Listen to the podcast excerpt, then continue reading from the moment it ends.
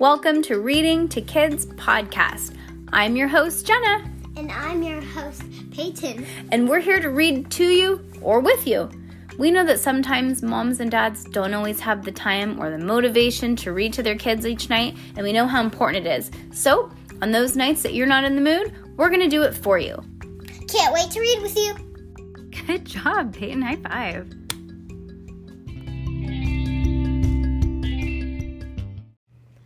All right, what book is this? The name of this book is Secret. Chapter 5. To paint. Nope, that's that one. Chapter 5 is that? Oh, And then chapter turn. 5. Lying. As much as they Differed. differed from each other, Cass and Max Max Ernest. Ernest, I mean, Cass and Max Ernest had one thing in common. Neither was a liar. This was unfortunate, as I'm sure you know for experience, lying is an important skill to have.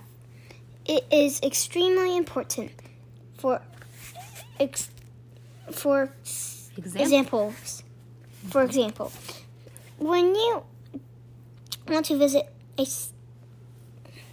a sit a site for a mysterious Disappearance. disappearance w- and possible murder, you don't think your parents will let you go if they know what you're up to.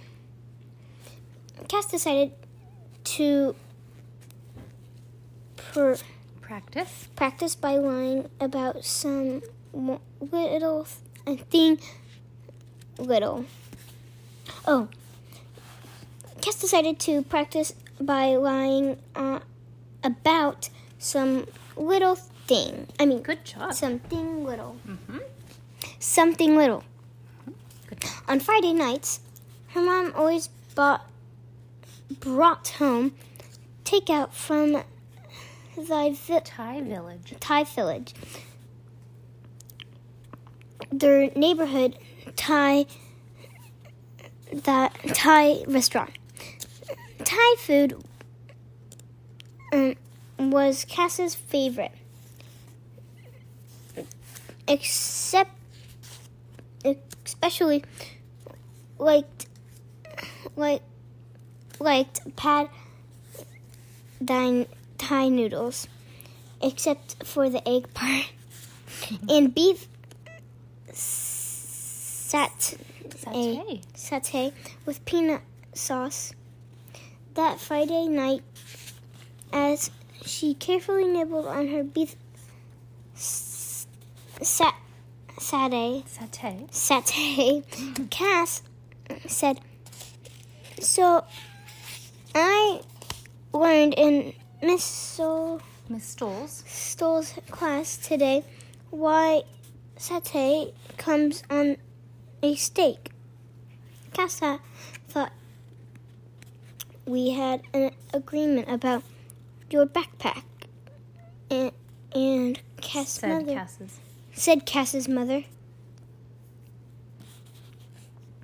who either hadn't heard what Cass said or or was ignoring it. You notice I haven't said anything about that new hole in that left knee of your jeans of your jean. The uh, Agreement. agreement was that if Cass stopped wearing her backpack inside the house, mother Cass's mother would stop budging her around. The Bugging her about the condition of her clothing.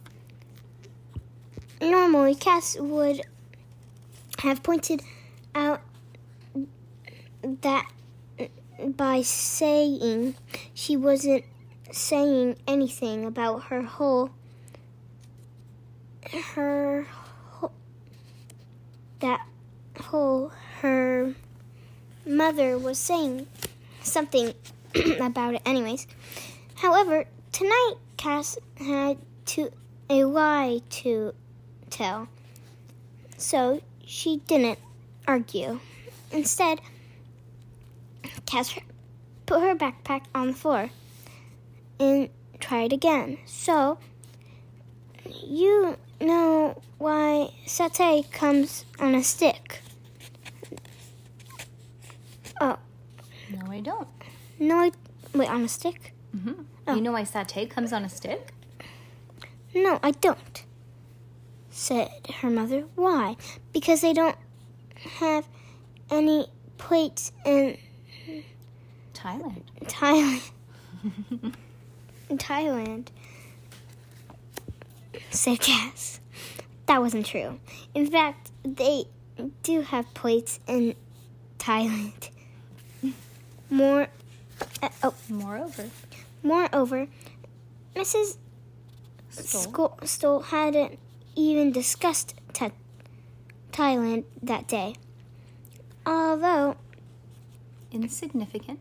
insignificant, in, Insignificant. yeah, I said that. Anyways, it was the first lie Cass had ever told her mother, and she could feel her heart pounding in her chest and her blood rushing to her ears. Her mother didn't seem to notice. Really, they must have put some plates, she said. What about pad pad thai? Pad Thai. Pad thai?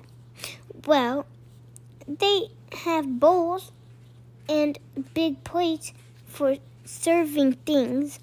Cass added. In her case, lie was too extreme.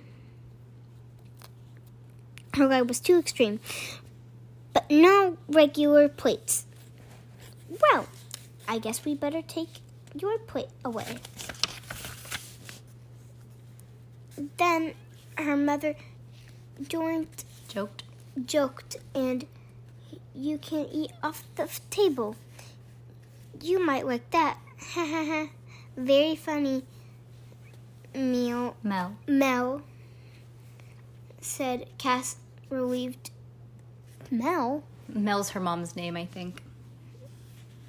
Cass relieved that her mother seemed ready to believe her without. Done?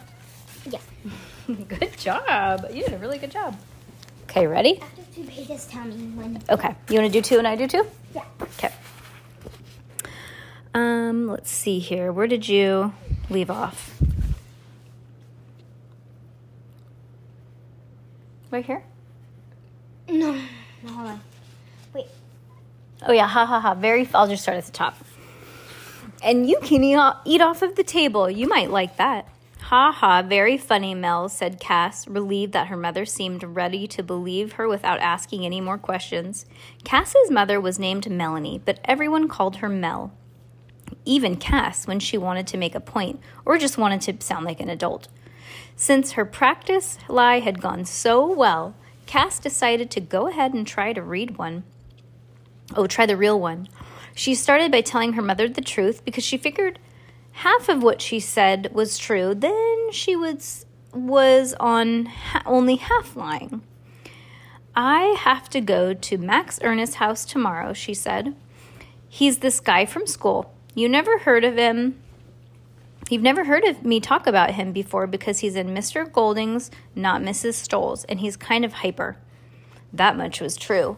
Then came the lying part. We have to do this science project, she said quickly. It's like one of those you make your own volcano ex- experiments, but you have to build a mountain first. Everybody is matching up with somebody from their other cla- the other class, and we're supposed to collaborate on it. Cass's mom could Cass could tell her mom was only half listening. Tomorrow, she said, it's due Monday. Oh well, if you're gonna be gone, I'll maybe I'll go to yoga. I can take you on the way.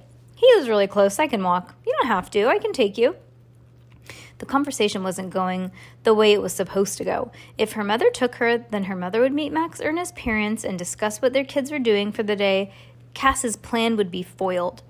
Cass, your ears are turning red. Are you upset about something? Well, no, I don't know. It was time to take out what are called the big guns. Those special arguments you hold on in reserve for emergencies. Cass screwed up her nerve and began. It's just, remember that you said you were going to stop being so overprotective? You said it was only because you felt bad that you had to work so much of the time and you couldn't always be there yourself. And that was why you wanted people to be watching me all the time. But you agreed that it wasn't fair that I should feel like I was in jail because you were working. And now it's like I'm a prisoner again. It's not even it's not even when you're working. And besides, I'll take Sebastian and he'll protect me. I already asked Larry and Wayne and they said I could have him on Saturday. The blind dog? Who's to protect him? He can see. He just does it with his nose. He's a seeing nose dog, remember? Okay, okay. If you really want to, want to walk, you can walk. Just be careful, okay? No disasters. And that was that. Cass felt a twinge of guilt at deceiving her mother and employing emotional blackmail to blackmail to boot, but she managed to stifle it quickly all in. Her first experience with lying had gone pretty smoothly, even if her ears had almost given her away. For Max Ernest, lying proved more difficult. Although the part of his that his parents didn't believe happening actually happened to be true. You have a new friend, his mother said. So when do girls talk to you? asked his father. They weren't just they weren't trying to be as mean as they sounded. It was just that they were surprised. Max Ernest had never had a friend before. The only thing that convinced them the situation had changed was at the appearance of Cass herself. When she arrived on Saturday morning with Sebastian, Cass immediately noticed that something strange about Max Ernest's house. Indeed, it was hard to not notice, even from a distance. His house was split down the middle. Half of it was white, geometric looking. A real estate agent like Gloria Fortune would say it had a sleek, modern look design. The other half was dark and wooden. Gloria would probably describe that as warm and rustic. The modern side was Max Ernest's mother's side. The woodsy side was his father's side. When the door opened, Cass saw that the split personality continued on the inside. Neither parent was supposed to cross the other parent's side of the house, something Cass figured out when she tried to make shake Max Ernest's father while she was standing in Max Ernest's mother's half of the entry. Cass almost fell over because she was expecting him to reach his hand out and he didn't. Um, hello, Cass. I've heard so much about you, he said, smiling, but I'm not moving from his side of the entry. Oh, but not moving from his side of the entry. Cass, welcome. Max Ernest has told us much about you, said Max Ernest's mother. And Max, as if his father hadn't just said the same thing. For her, apparently, Max Ernest's father did not exist, and vice versa. It was an odd arrangement, to say the least. When Cass commented that she had never seen a house like this before, Max Ernest explained that although his parents were divorced, they believed every child should be raised with a, in a home with two parents in the house. In fact, it was the only thing his parents agreed on as a result, they lived together, but they kept everything of their every aspect of their life separate, including the decor of their home. Oh, well, I only have one parent, my mom, Cass said, so our house only has one style. She was about to add that she liked it just fine that way, but then she decided against it. She didn't want to pick a fight, and when she saw she and Max Ernest were about to embark on an important secret mission. Despite their strangeness, Cass found Max Ernest's parents quite nice. They were obviously very excited to meet their son's first ever friend, and they treated her like visiting royalty. They let her take Sebastian inside, and each of them immediately giving him a bowl of water, much to the confusion of the blind dog, who was used to be given only one bowl of water at a time. And they didn't even make a fuss when Cass refused to take her backpack off. I'm a survivalist, Cass explained. I have to keep it on me at all times. Terrific, said Max Ernest's mother. It's an import it's important to be prepared for emergencies. That's great, Max Ernest's father says. Emergency preparation is important. They both said the same thing. Each parent insisted on making breakfast for Cass. Max Ernest's father offered pancakes, then his mother offered, offered waffles, then each offered what the other had offered. Cass had already eaten, but she knew it would be rude not to accept anything, so she asked for toast. thinking that it would be the fastest. In a flash, Max Ernest's mother handed her a piece of toast French bread without with plenty of butter. Almost as quickly as Max Ernest's father gave her a piece of toast with whole wheat bread and raspberry preserves. Before Cass could finish a single piece of toast, let alone both pieces, Max Ernest said that they had to go.